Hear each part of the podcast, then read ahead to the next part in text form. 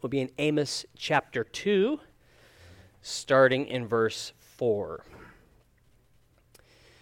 When a child falls down and grazes their knee or elbow, a natural response is that they would run, run uh, to mom or dad for attention.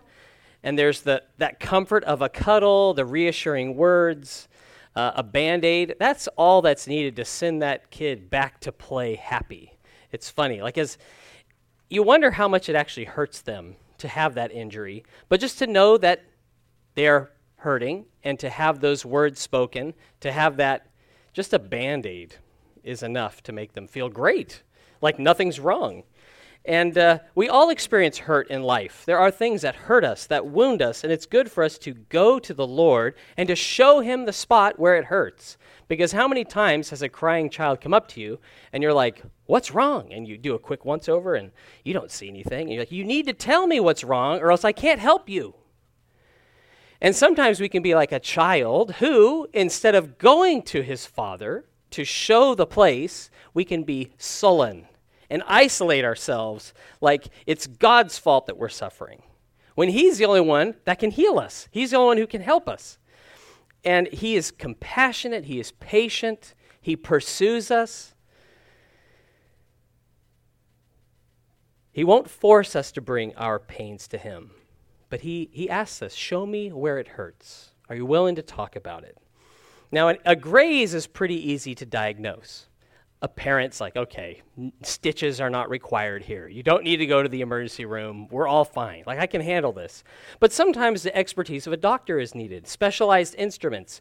And that's why they recommend that uh, aging people have regular checkups so that they can catch a disease, something serious, in the early stages before it's even known by the patient. They don't realize they're a patient, they don't realize that they're sick or that they have a condition.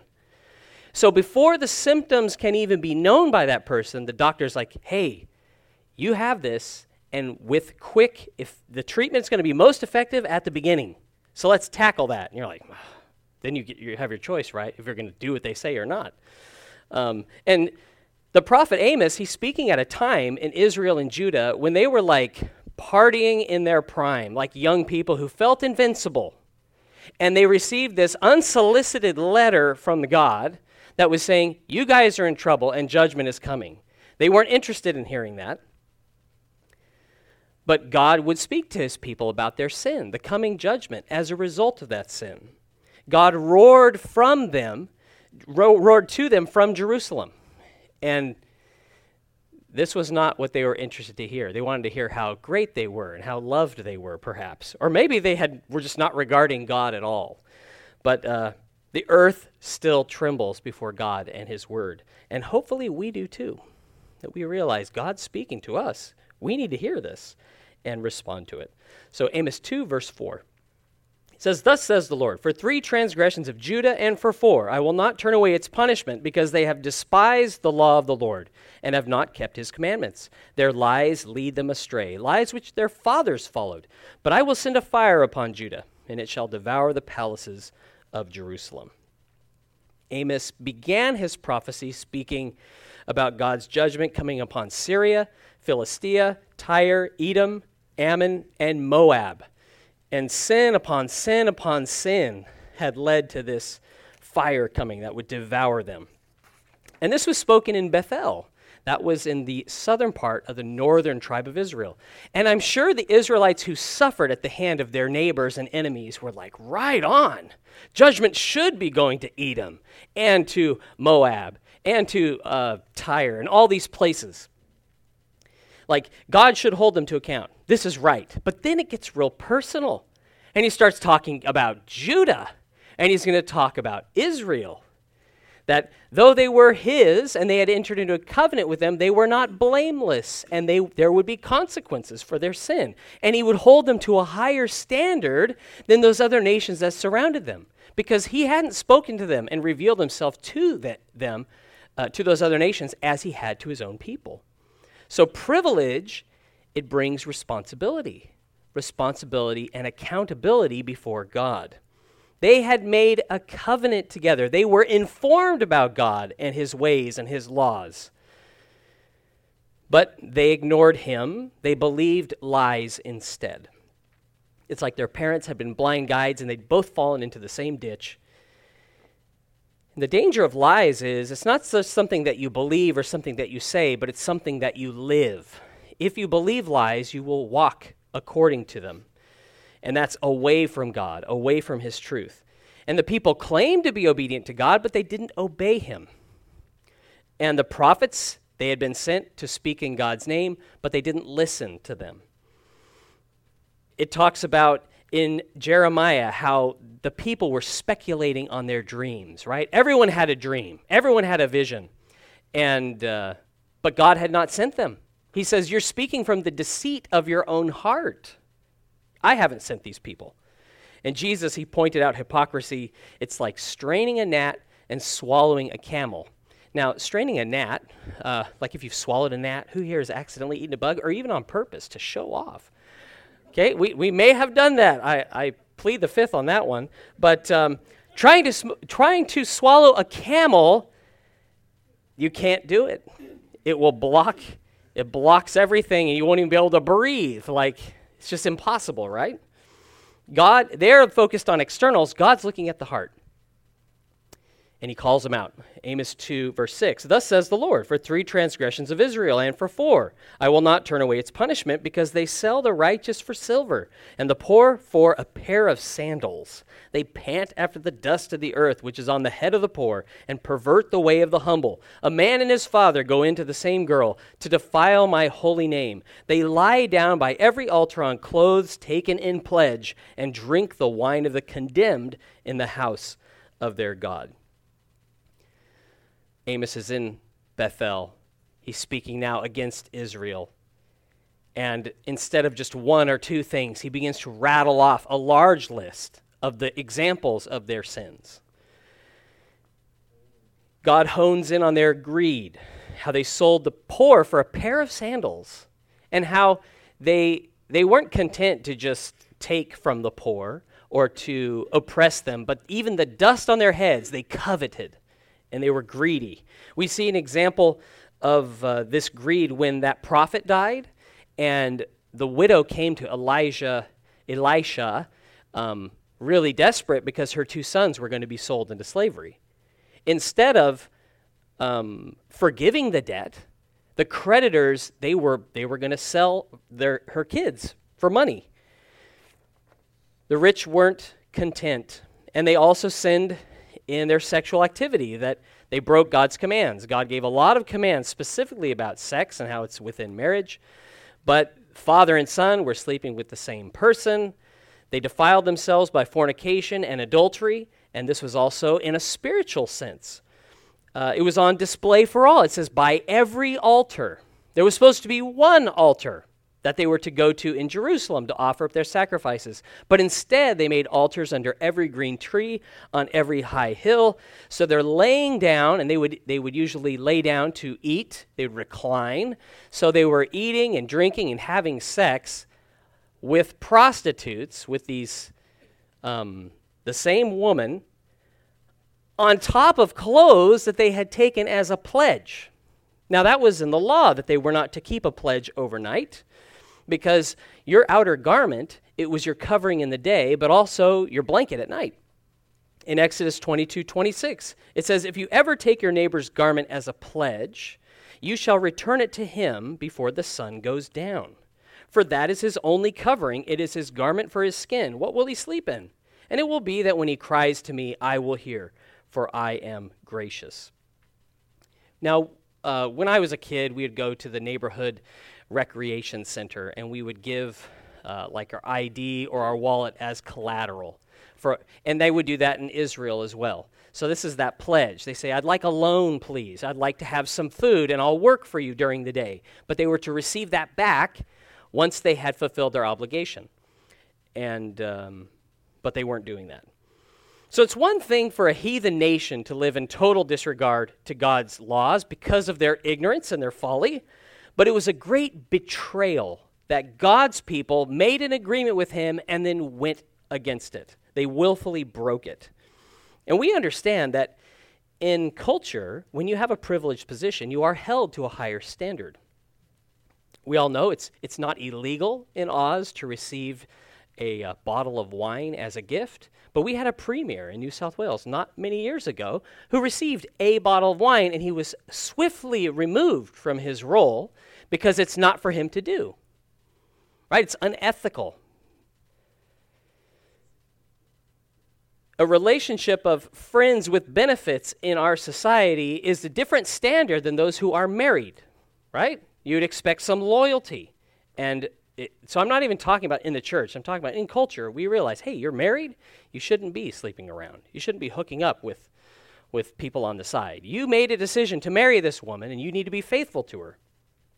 Jesus pronounced woe on Capernaum because the things that they saw and heard. He said, If Sodom, if I had done the same miracles in Sodom, they would have repented, but you haven't repented. God held his people responsible to observe that covenant, we see that Jesus brings a changed condition. Please turn to Acts 17, starting in verse 29. So, in the days when we're reading about in Amos, there was, there was a different standard, and God does hold people to different standards, all according to his holy standard and his justice. But this is what Paul said when he met um, seekers in Acts 17, verse 29, in Athens and he is concluding his message before them.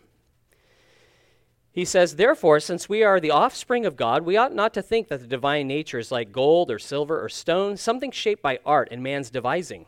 Truly, these times of ignorance God overlooked, but now commands all men everywhere to repent, because he has appointed a day on which he will judge the world in righteousness by the man whom he has ordained. He has given assurance of this to all by raising him from the dead. Jesus has come, he has been raised from the dead. God will judge the whole world, and Jesus is proof of that. He is the judge. So we're called to turn from our sin, turn to God in repentance.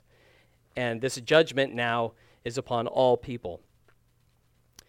Um, and as those who know and obey God, we should take that to heart. We should walk in light of it. Back to Amos 2, verse 9. Yet it was I who destroyed the Amorite before them, whose height was like the height of the cedars, and he was as strong as the oaks. Yet I destroyed his fruit above and his, fruit, his roots beneath. Also, it was I who brought you up from the land of Egypt and led you forty years through the wilderness to possess the land of the Amorite. God had spoken to his people, he delivered them, he saved them. Yet they worshiped gods that could not hear, uh, speak, or do anything. And he uses some hyperbole here. He says, The Amorites, some of those were those giants to whom you compared yourselves as grasshoppers. Like they were huge compared to you. You were intimidated by them. But I destroyed their fruit above and their roots beneath. Like God was responsible, not these false gods, the gods that these neighboring uh, nations worshiped. See, that's the thing. God had told his people that there would be judgment coming upon the Amorites. We read that in God's conversation with Abraham. And he says, Your descendants are going to be uh, oppressed in Egypt for 400 years because the sin of the Amorites is not yet full. So he was giving them 400 years to come to their senses, to repent before God, but they did not.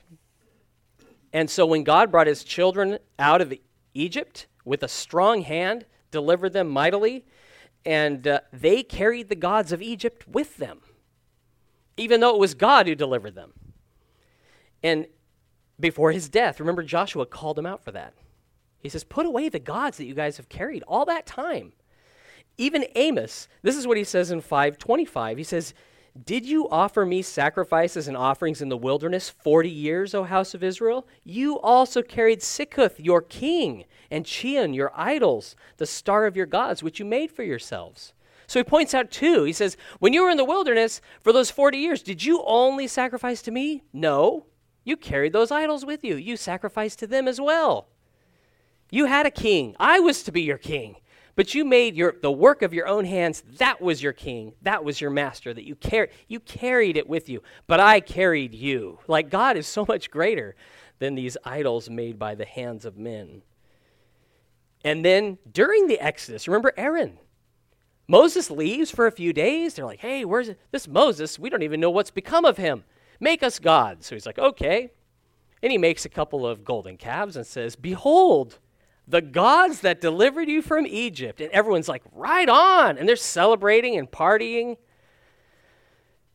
Jeroboam did something very similar when the, there was the split of the kingdoms. He's like, I don't want the children of Israel, I don't want the, the other 10 tribes that God's given to me to go back to Jerusalem. So he set up those calves in Bethel and Dan and said, It's too hard for you, O Israel, to go all the way to Jerusalem. Worship God here. But it was a perversion of the truth. It was a mashup of religious practices that was all wrong. Tradition, convenience, selfishness, disobedience, rebellion. It was all ugly, but it was what was done.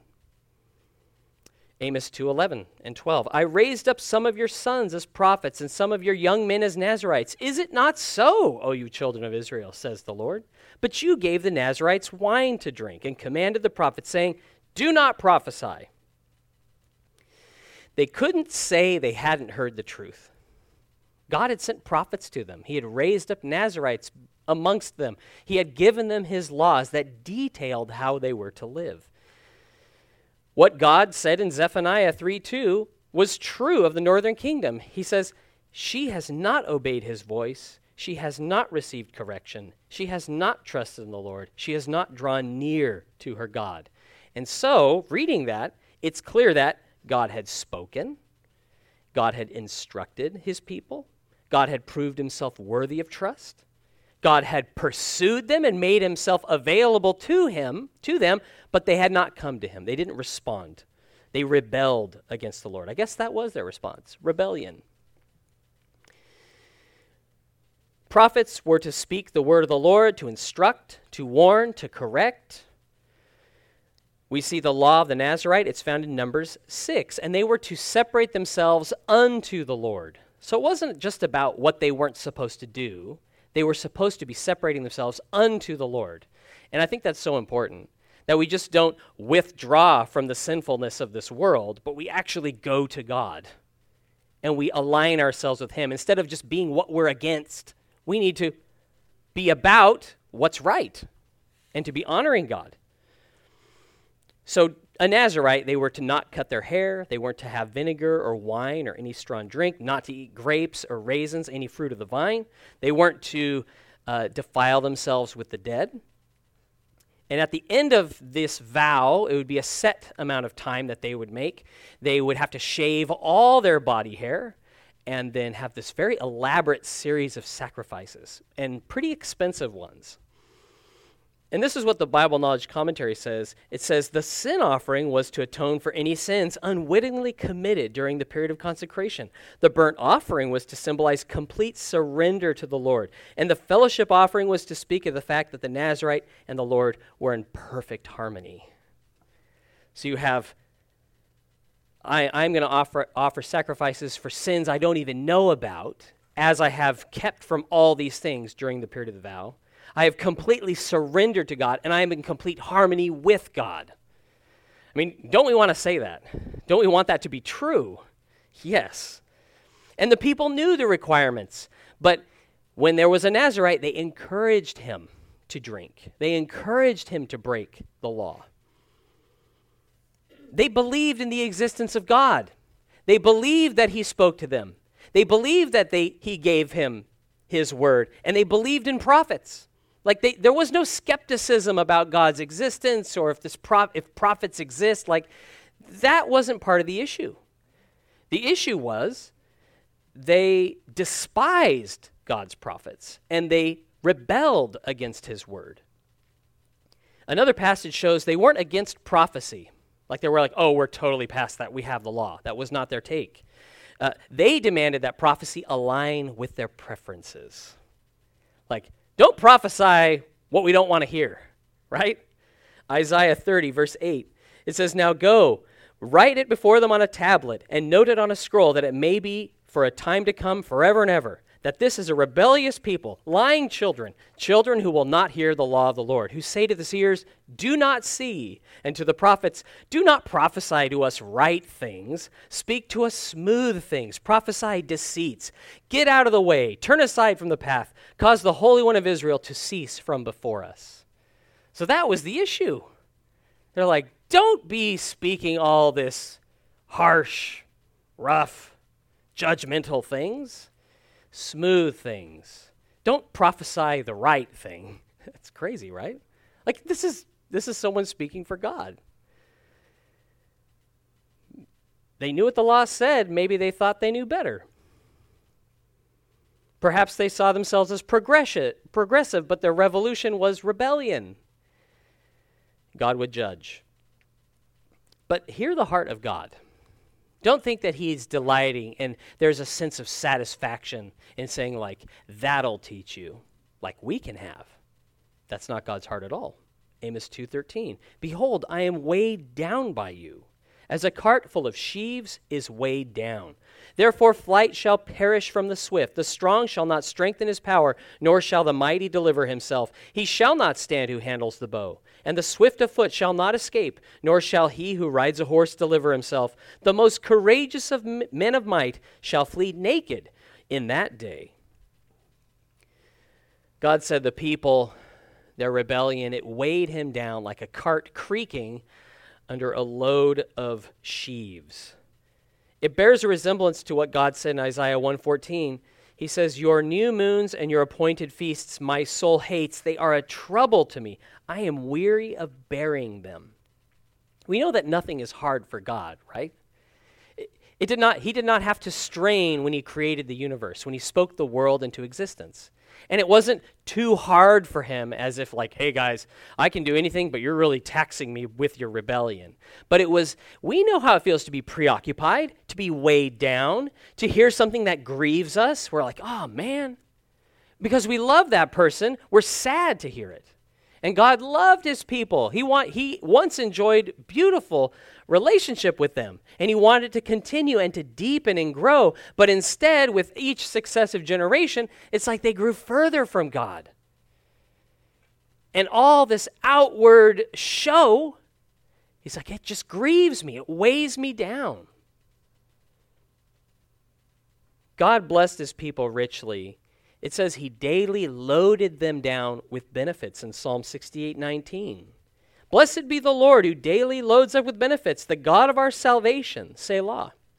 Now, if God had only given us salvation during a lifetime of unspeakable torment, it would be better than we deserve. If that was the only thing He gave us, just like, I'm going to give you eternal life with me, but life is going to be complete hell for your sin. It's better than we deserve because we deserve hell for eternity. So God loaded his people daily with blessings and benefits and good things, but they loaded him down with their hypocrisy and their rebellion and lies. But still, God was gracious to them, right? He's still speaking to them.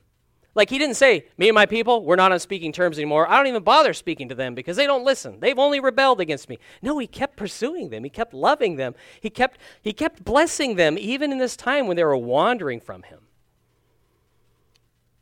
Gracious, merciful, forgiving, faithful. All these things we take for granted about God. But that's how he is.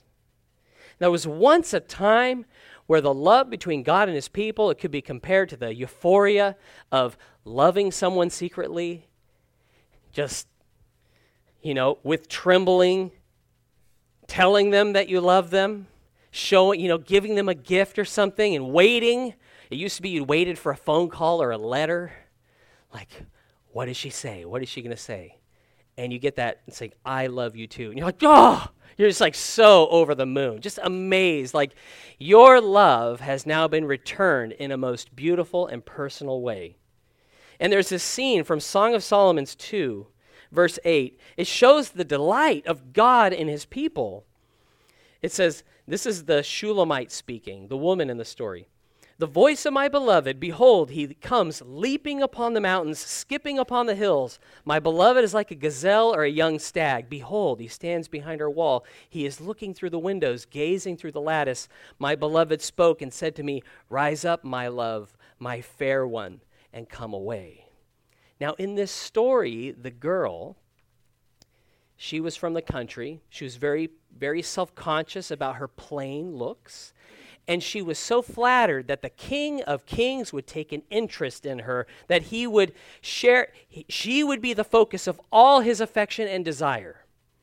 And it's a picture of how God favored Israel. Not because Israel was the strongest or the most you know, powerful people is because they were a small people. They were a weak people. But he loved them. He had compassion upon them. And it's like God is leaping across the hills, just mountain to mountain, to meet with his beloved, and he finds a queue of gentlemen callers. And his calling out to her, it's an intrusion upon her privacy and upon her time. And she can't be bothered. He, he is an offense to her that he would jump the queue and say, Rise up, my love, come away with me, just me, because she has all these other options she's entertaining. I think being weighed down describes a feeling in a way that we can grasp that. And we say, man, that stinks. That's awful. Betrayal, hypocrisy. That she would have a ring on her finger and be doing that. Because Israel rejected their maker and their creator, judgment was coming, and they would experience what the Amorites had. They would be like Goliath who fell. They would know how it feels to fall and to be cut off. They would be exposed as vulnerable. The speediest of them would be caught. The mighty would be incapable of delivering himself. The God who strengthened the hands of David in battle, they, their enemies would be strengthened against them. They had adopted the gods of the Amorites and the Philistines and the Sidonians, and they would have the same end. Except God would preserve them. Their destruction would not be for their eradication, but for their restoration. He would bring them back. He's like, You're going to flee naked, without weapons, without armor, from your hiding places. You won't even have a white flag to wave for surrender. Like, you will be totally helpless without me. Because I was the one that saved you before. Surrender to God would result in victory, but rebellion, death. Amos 3, verse 1 Hear this word that the Lord has spoken against you, O children of Israel, against the whole family which I brought up from the land of Egypt, saying, You only have I known of all the families of the earth. Therefore I will punish you for all your iniquities. The Bible tells us that God takes no pleasure in the death of the wicked. He would rather them turn from their sin and live just because Israel was of his family, he wasn't going to go easy on them. Like, he wasn't going to show them favoritism, like, yeah, I'm going to punish these surrounding nations, but I'll kind of give you a free pass because we're cool. That maybe is how they dealt among their communities. With if you knew the judge and he was your cousin, things could be a little easier on you, but that's not how it is with God. The uh, people have said uh, that familiarity breeds contempt. Totally untrue in God's case. Because he knew what he was getting into when he chose Israel, right? He says, I know that you're a stubborn and a stiff necked people, but he chose them and he loved them and he entered into a covenant with them.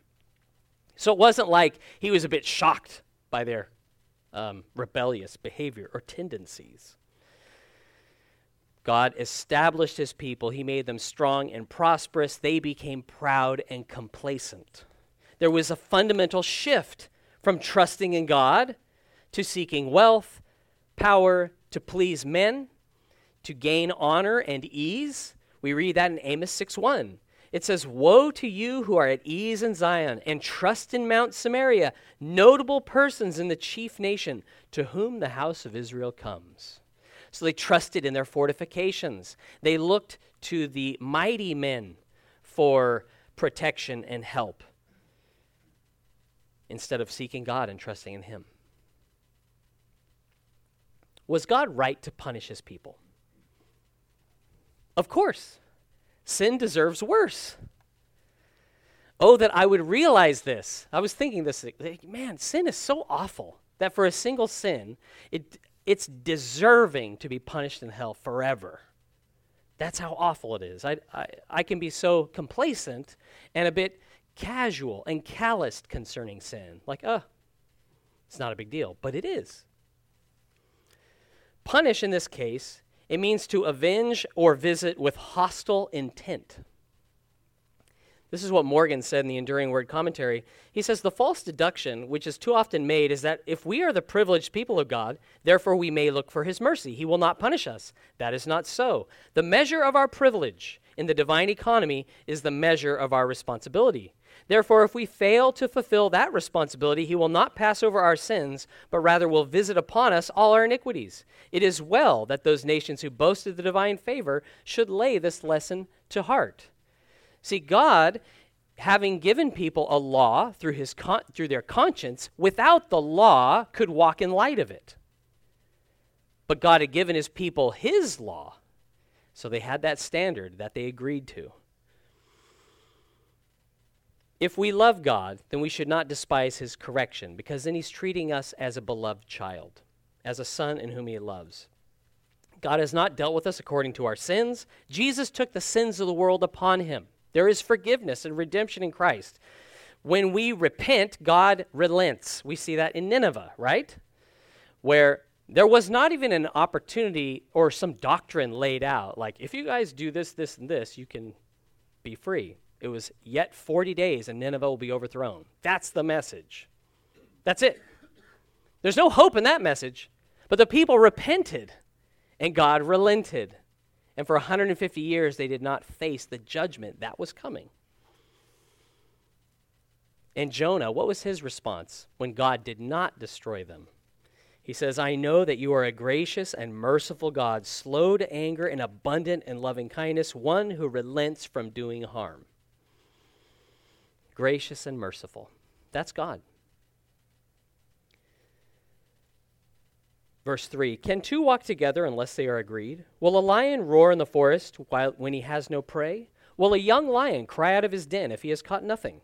Will a bird fall into a snare on the earth where there is no trap for it? Will a snare spring up from the earth if it has caught nothing at all? If a trumpet is blown in a city, will not the people be afraid?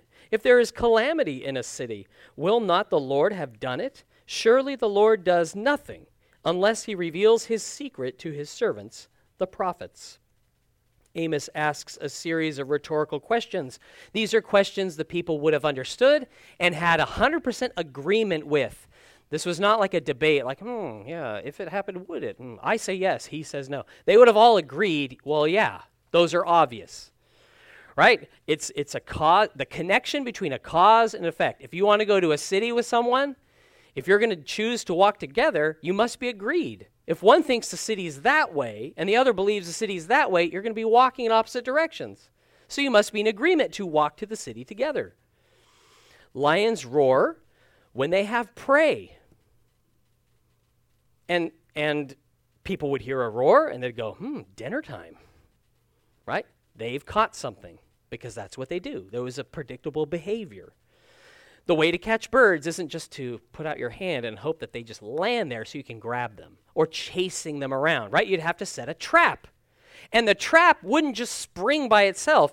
If you had set a bunch of traps and you come back in the morning and there was one that was sprung, you go, something was here last night. Something disturbed this. Either another poacher or, or uh, a bird or some animal has tripped it. And everyone be like, yeah, yeah, we agree. So they're all in agreement, okay? A trumpet sounding the alarm, it would get the attention of the townsfolk. They would run together armed and say, like, where's the enemy? What's going on? What's happening? People would be concerned. There's a progression. You have two people walking, you have animals hunting animals, you have people hunting animals, and then you have uh, people being attacked, and then you have God coming into the picture. It says, If there is a calamity in the city, will not the Lord have done it? Is there anything that happens without the knowledge of the Almighty God? No. He knows about it. He remains good and a Savior. We struggle with suffering. We struggle with calamities, and we wonder where is God in the calamity? If He's good, how could He allow this? How could this thing happen? Well, please turn to Luke 13, starting in verse 1, to read the words of Jesus. Um, knowing the mindset of the people to whom he spoke, and that we can have a very similar mindset. Luke chapter 13, verse 1.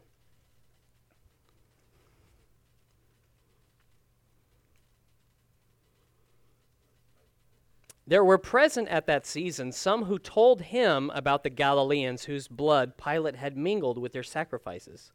And Jesus answered and said to them, Do you suppose that these Galileans were worse sinners than all other Galileans because they suffered such things? I tell you, no. But unless you repent, you will all likewise perish. Or those 18 on whom the tower in Siloam fell and killed them, do you think that they were worse sinners than all other men who dwelt in Jerusalem? I tell you, no. But unless you repent, you will all likewise perish. The Jews imagined that these situations were examples of divine vengeance upon people who had sinned in some horrible way, a way unknown to the other people, but known to God. And so vengeance was taken upon them. And we might imagine, if we see someone suffering or in pain, that they must be paying for their sins or uh, being justly punished for their wickedness. But can any adequate punishment for sin be done on earth? No. No, it takes eternity to pay for sins. It takes the blood of Jesus Christ to wash us of all sin.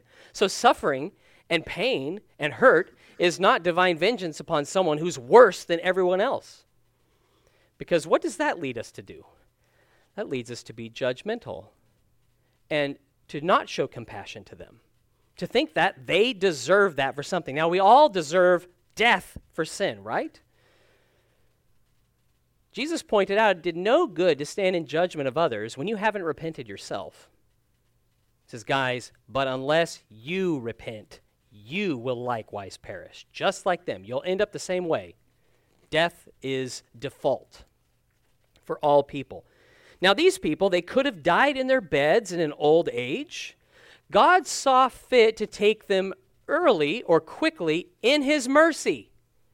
And we wonder how that could be. How could that be merciful?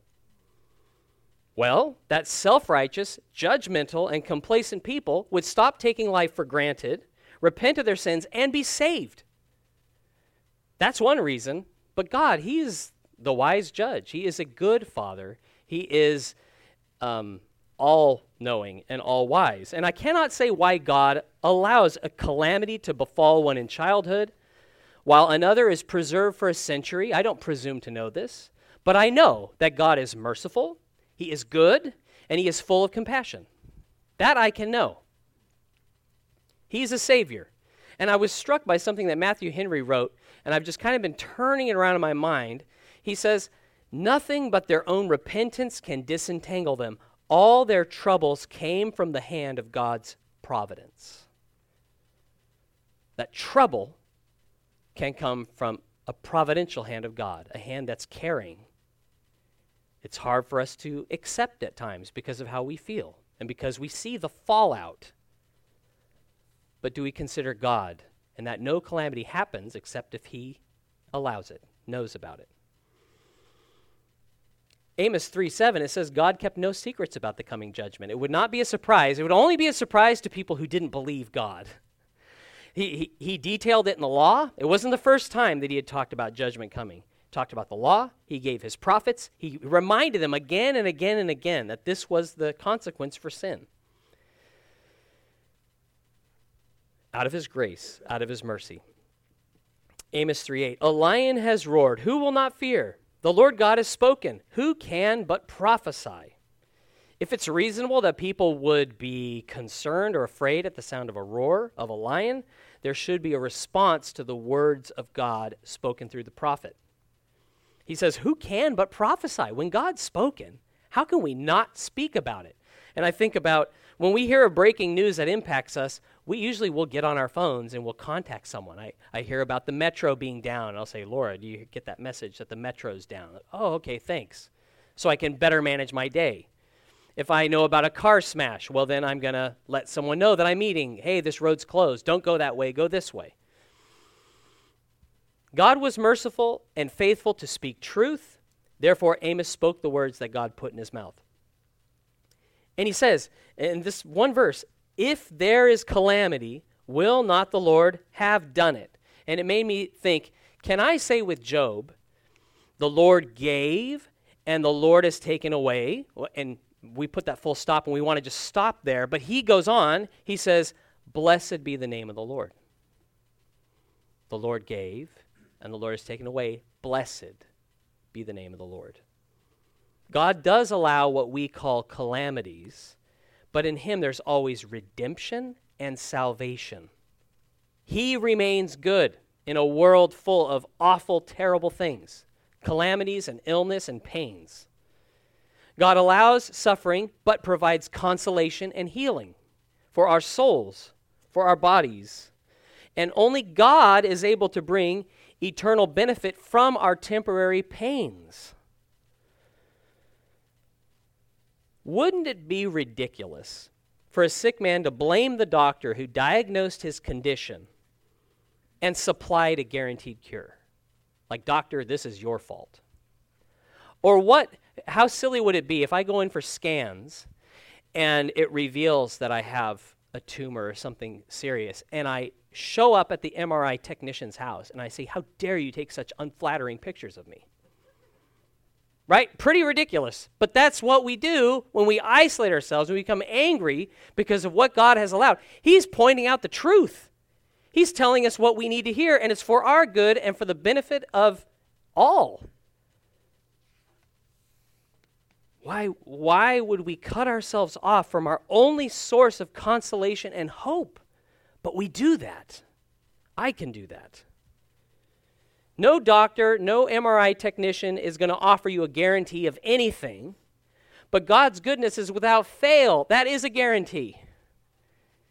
He is ever merciful and gracious and relents from doing harm. He redeems the things that were meant for evil, like in the life of Joseph, like Jesus being crucified, that he's given salvation now to everyone through that.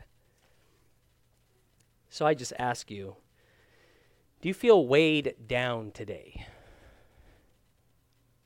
Do you realize that there's hidden wounds in your mind and your heart that are beyond cure? Are you willing to believe that all the troubles, all the calamities have come from God's providence? Because you trust in God. Providence, it's not a word we often use. It's def- described as timely care active foresight, accompanied with the procurement of what is necessary for future use. Timely care. When we see something that instantly benefits us, we go, oh, what timing? That's from the Lord. Well, when the calamity happens, trust that He's just that good. And He's just that actively caring for you, procuring what's necessary for future use. I don't know what it is. But he does because he's God and he's good. If you're born again, you are no longer under the curse of sin, and your troubles, even if it's judgment for sin, it's a product of God's care to draw you to him. Don't cut yourself off from God because you're angry or because you don't understand with what He's allowed. So, whether you're like a child in pain or someone who's received an unsolicited grave diagnosis, run to God. Seek Him. Surrender before His mercy and His grace. Draw near to Him in repentance. Rest in His arms and offer a sacrifice of praise. Trust Him. Bless His holy name. Let's pray. Thank you, Lord, that you are good. And Lord, I thank you even for the calamities you allow, that you know about, and that you redeem every day for your glory. I pray, Lord, you to put in us such a faith to believe you as a child, to know that you are good and we can trust you and we can draw near to you in our suffering and in our sorrows, even when it's a consequence for what we've done or not. Lord, help us to be those who run to you. And then we don't run back and just start doing our own thing again. Help us to abide. Help us to rest. Help us to linger with you. And when you say, Rise up, my fair one, come away, that we would come away with you and we would rest with you. And we would just chuck aside those idols that we can carry and the self pity and the self focus and rely upon you, being for others whom you have been to us, someone who's loving and compassionate and kind, who prays, who loves without end. Lord, we are so blessed beyond measure. You have daily loaded us with benefits. You have given us your love, your forgiveness. You tell us the truth even when it hurts, even when it's weighing you down, Lord. Help us to be casting those cares upon you because you care for us. Thank you, Lord, that we can come to you and that you have made a way through Jesus Christ to be born again, to have new life, and to rest in your love forever. In Jesus' name, amen.